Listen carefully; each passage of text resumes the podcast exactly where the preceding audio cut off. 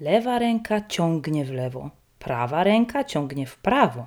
Skupić naraz obie ręce nie jest taką prostą sprawą.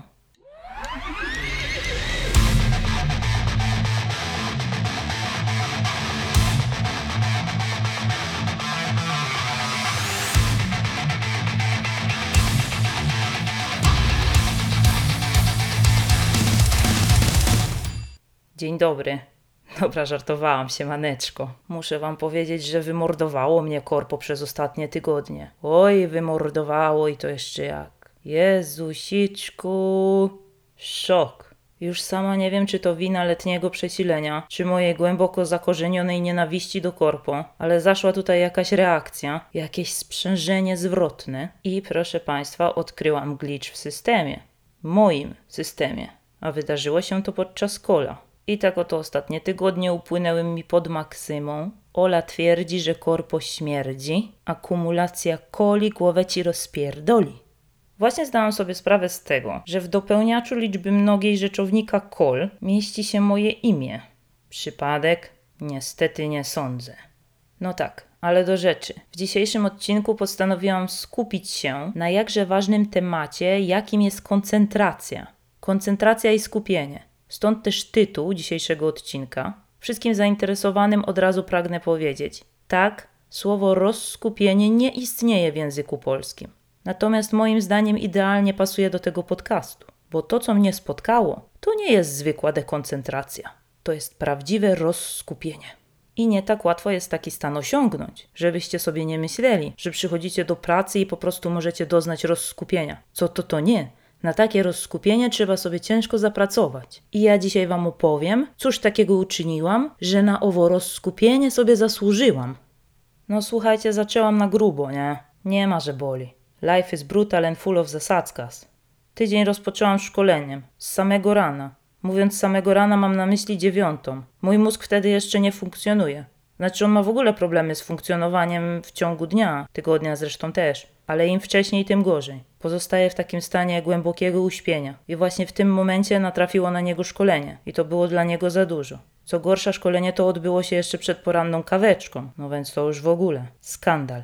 Jeżeli liczycie na jakieś ciekawe informacje ze szkolenia, to zmieńcie se podcast, nie? Bo generalnie nie wiem, co się działo na tym szkoleniu. Moją uwagę przykuła jedynie jego nazwa i z tegoż to powodu postanowiłam się na nie zgłosić. Tym momencie oficjalnie spuszczam zasłonę milczenia na fakt, że sama zgłosiłam się na to szkolenie. Idźmy dalej. Szkolenie nosiło niezmiernie tajemniczą, jak i intrygującą nazwę LSD Training. Ja mówię, LSD training, no to idę, nie? Kurwa, może wreszcie zmienię swoje życie, może wreszcie coś się stanie. Może wreszcie w jakiś pożyteczny sposób wykorzystam zatrudnienie w korporacji. Nic bardziej mylnego.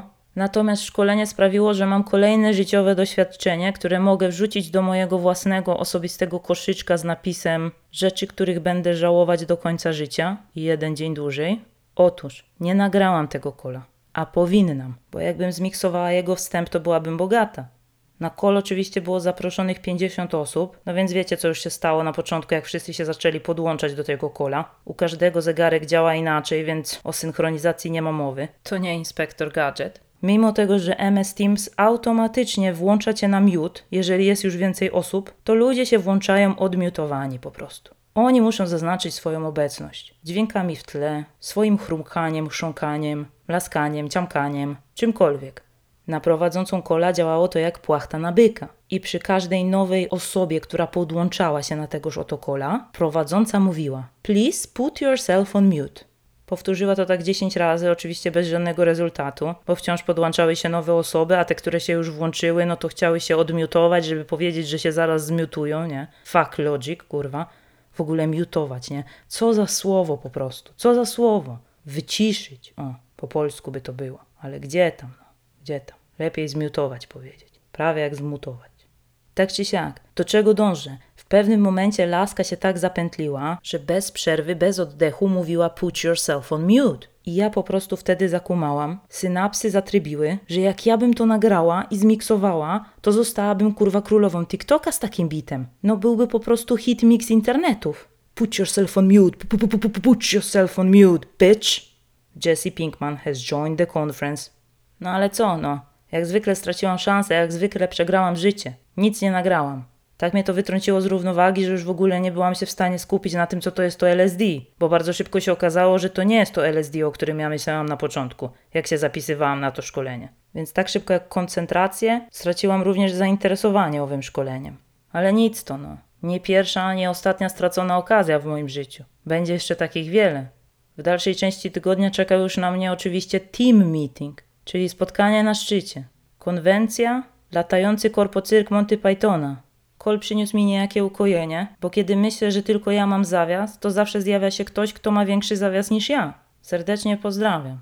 Omawialiśmy jakże ważny temat koronawirusa i pracy z biura w tych niecodziennych okolicznościach. No i menadżer wyłuszczył sedno sprawy, wytłumaczył wszystko, jak działa procedura, jak należy postępować, co należy ze sobą mieć przychodząc do biura, kiedy można przyjść, kiedy trzeba zostać w domu. Szło mu całkiem nieźle, ale pod koniec swojej wypowiedzi popełnił karygodny błąd. Zadał pytanie, czy wszystko jest jasne. No i się zaczęło. Ruszyła lawina, skarki zażaleń. Bo jeden chciał wiedzieć, czy może przyjść ze swoją maseczką, czy może chodzić po biurze tylko i wyłącznie w tej, którą dostanie w pakiecie startowym, jak do biura przyjdzie. Drugi chciał wiedzieć, czy jak wyjedzie za granicę i wróci, to może przyjść do biura, czy musi siedzieć na kwarantannie. Trzeci chciał wiedzieć, czy jak do niego ktoś przyjedzie, to będzie mógł przyjść do biura, czy będzie musiał siedzieć na kwarantannie, bo też był narażony, teoretycznie. No i na kolu, jak to na kolu, problem z łącznością. Tak czy nie? No oczywiście, że tak, bo jakimś niewytłumaczalnym cudem pięć osób zapytało jedno i to samo. I nie wiem skąd ten menadżer miał na to siłę, ale cztery razy tłumaczył jedno i to samo. Za piątym razem dopiero się poddał i wkurwiony zapytał, czy przez ostatnie 15 minut ktokolwiek w ogóle go słuchał. I czy do nas dociera to, co on mówi. Czy on mówi w jakimś innym niezrozumiałym dla nas języku, czy o co chodzi. A na kolu już kurwa każdy odleciał, nie? Jeden je obiad, drugi pójdzie se kawę zaparzyć, trzeci sobie myje podłogę w międzyczasie, czy tam odkurza, co tam robi, no jak to praca z domu, wiadomo.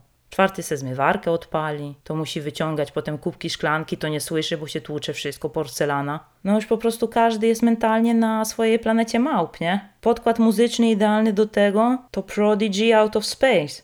I'll take your brain to another dimension. I'm gonna send him to outer space to find another race. No i tak właśnie upłynęło 60% spotkania na wyjaśnianiu trzech pytań, na które od początku była podawana odpowiedź, ale do nikogo nie docierała. Jakiś firewall osobisty przeszkodził w odbiorze informacji. No powiem wam, że moja dekoncentracja po tym wydarzeniu wzrosła. I to znacznie, ale jeszcze zdecydowanie daleko jej było do apogeum. Ale na team meeting zawsze można liczyć. Spotkanie na szczycie zawsze ma do zaoferowania coś, czego nikt wcześniej ci nie zaoferował. I tak oto dotarło do nas ogłoszenie o zmianach strukturalnych w zespole.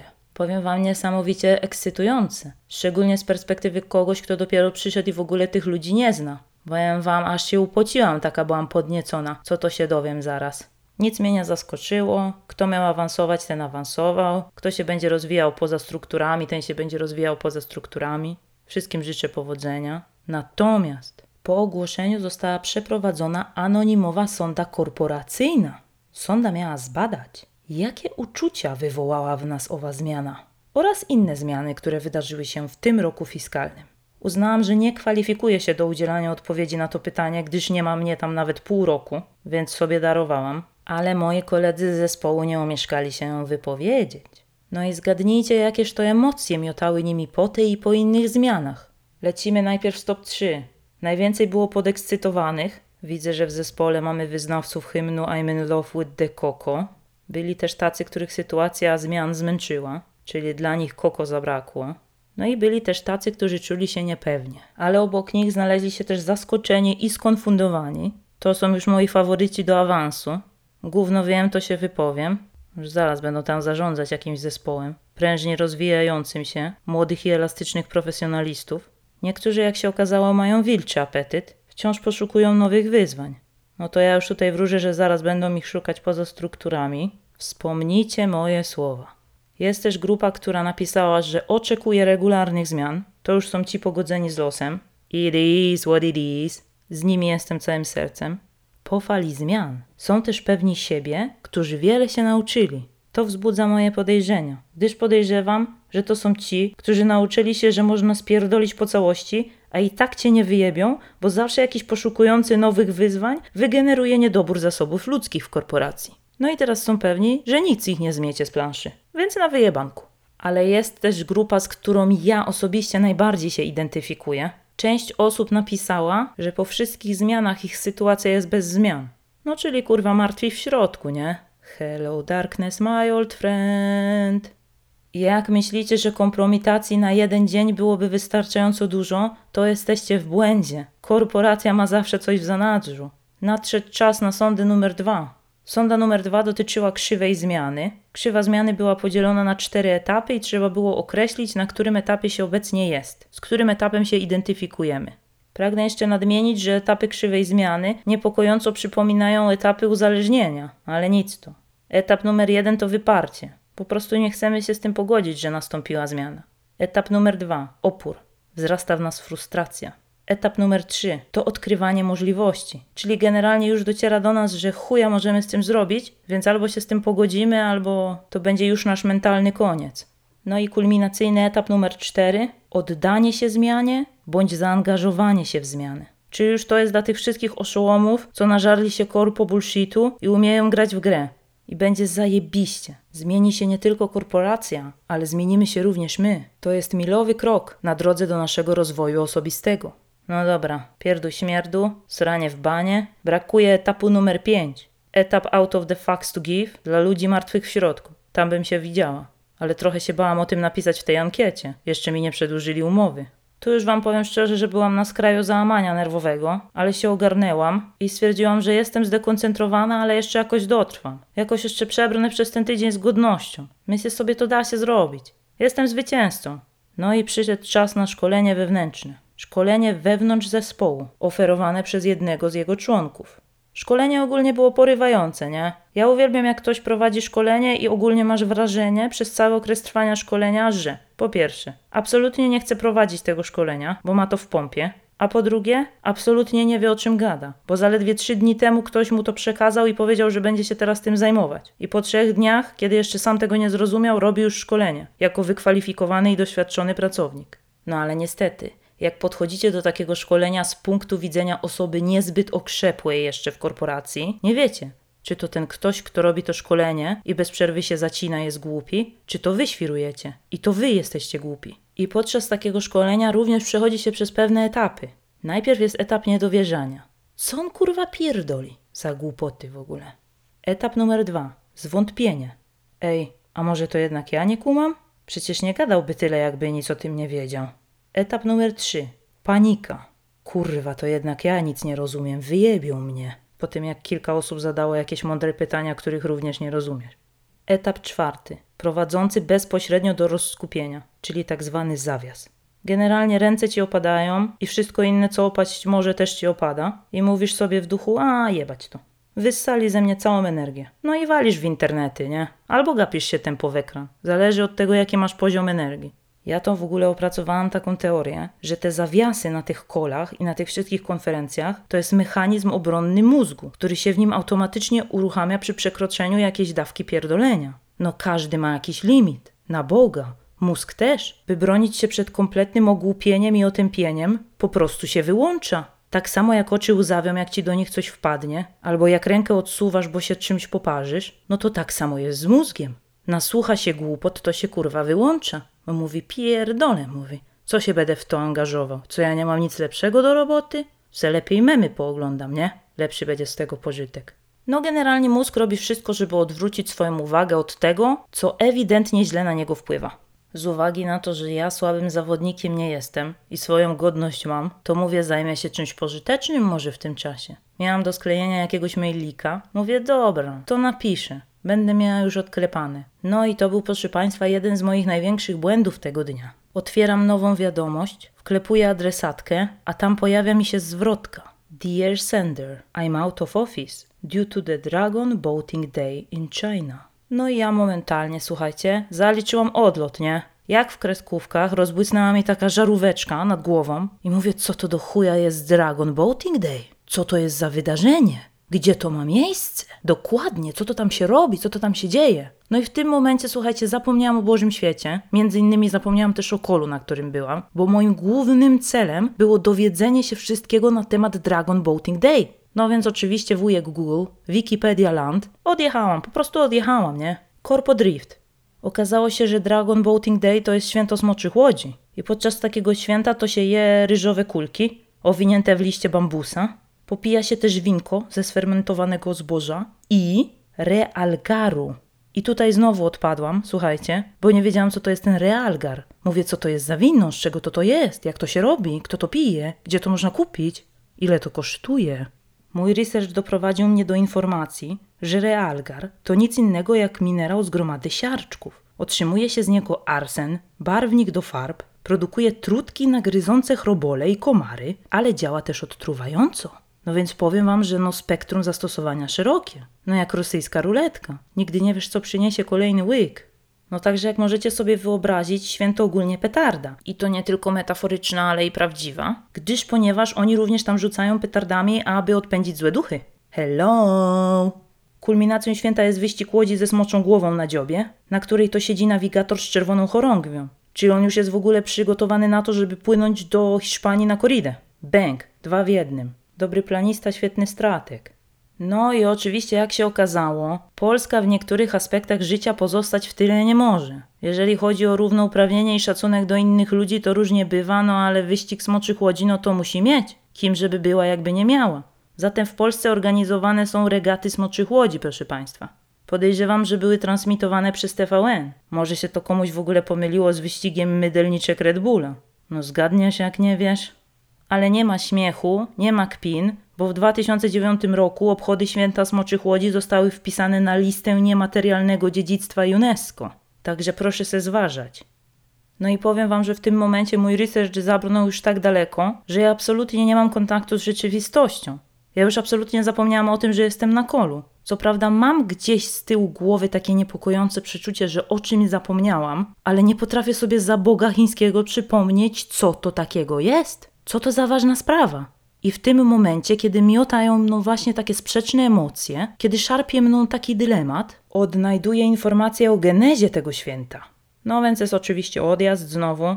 Już jakikolwiek kontakt z planetą, który miał szansę, żeby się nawiązać, już zaniknął. Jest cisza na łączach. Ja już znowu jestem w Wikipedia Land. No i czytam tak, że legenda wiąże początki święta z poetą Ku Yuanem. Nie wiem, czy to dobrze przeczytałam, no ale wiecie. Jest jak jest, musicie się z tym pogodzić. Który to w 278 roku przed naszą erą miał się rzucić w nurt rzeki na znak protestu przeciwko korupcji i niesprawiedliwości władzy.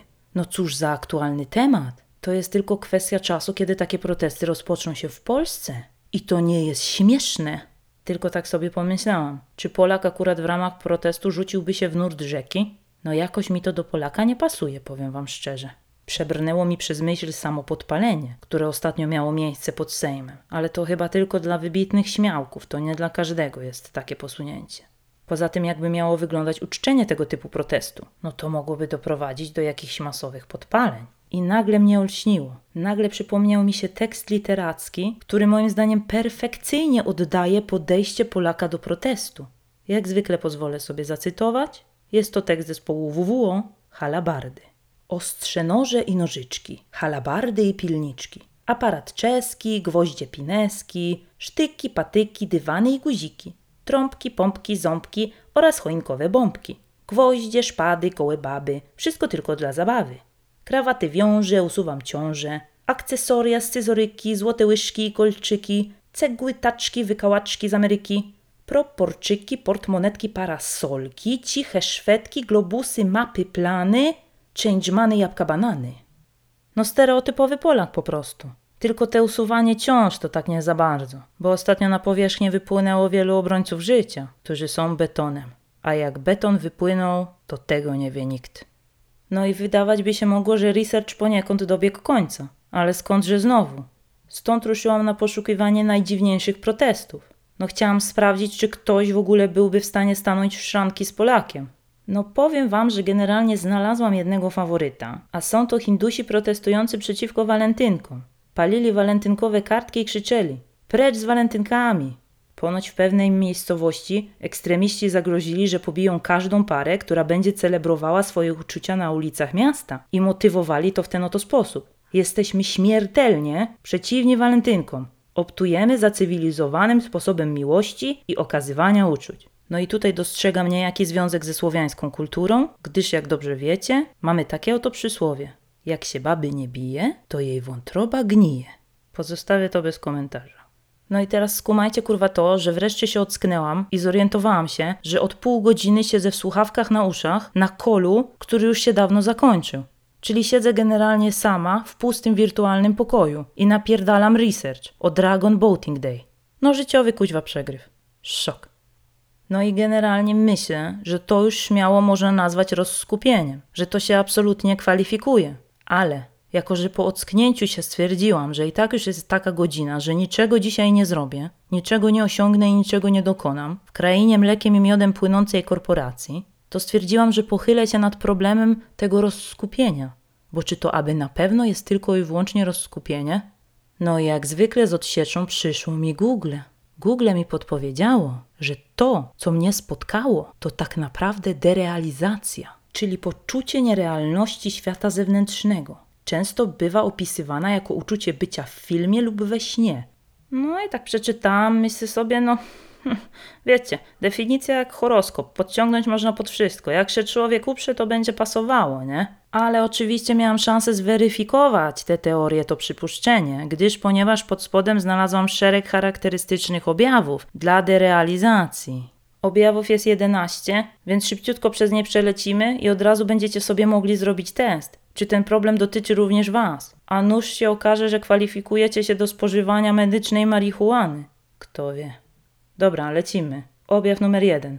Uczucie życia we śnie. Sen na jawie. Jak koszmar się liczy, to odhaczam. Dwa. Wrażenie braku spójności z otoczeniem. Odhaczam.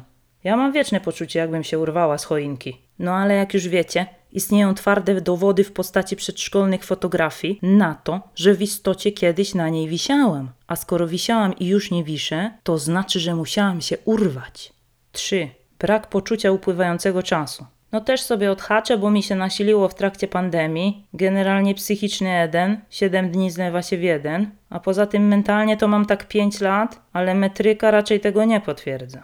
4. Odczucie jakby w otaczającym świecie było coś sztucznego i nienaturalnego. No oczywiście, że odhaczam. Sztuczni są przede wszystkim ludzie, a nienaturalne jest też środowisko bytowania, czyli korporacja. 5 często powracające rozmyślania egzystencjalne, na przykład zastanawianie się nad sensem świata. A czy w ogóle można mieć jakieś inne rozmyślania? Bo ja mam tylko takie. No może oprócz tych, że jestem głodna, a ciągle jestem głodna. Więc jem i myślę o tym, jakie to życie jest bez sensu. 6. Czasem pojawia się tak zwana anhedonia, czyli utracenie zdolności do odczuwania przyjemności i radości. A to w ogóle można coś takiego odczuwać? I had fun once. It was awful. 7. Pustka w głowie. To raczej nie wymaga komentarza, odhaczam. 8. Spadek motywacji i koncentracji. No, zdecydowanie odhaczam, biorąc pod uwagę dzisiejszy odcinek. Ja to już bym siebie raczej zakwalifikowała do fazy absolutnego zaniku, regresu wręcz nawet. 9. Brak zauważania zmian w otoczeniu. Tutaj nie jestem pewna, bo ja to w sumie zauważam, jak się zmienia asortyment w biedrze. No więc tego może odhaczać nie będę.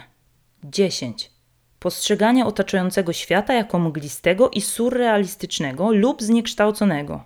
No i tu to nie mam pewności, bo ja do tej pory myślałam, że to jest nawracająca wada wzroku. No ale teraz możliwe, że zaoszczędzę na okularach. Wygrać życie. No i już ostatni, jedenasty punkt. Derealizacja może także powodować różne objawy fizyczne, w tym ból w klatce piersiowej, niewyraźne widzenie i nudności. No i to jest jeden z powodów, dla którego ja nie spożywam alkoholu, ani żadnych substancji psychoaktywnych. Derealizacja. Serdecznie polecam. Almonding. No i tak, proszę Państwa, dobrnęliśmy wreszcie do końca odcinka. Mam nadzieję, że nie dosięgnęło Was rozskupienie, gdyż ponieważ nie świadczyłoby to najlepiej o moich skillach mówcy, oratora.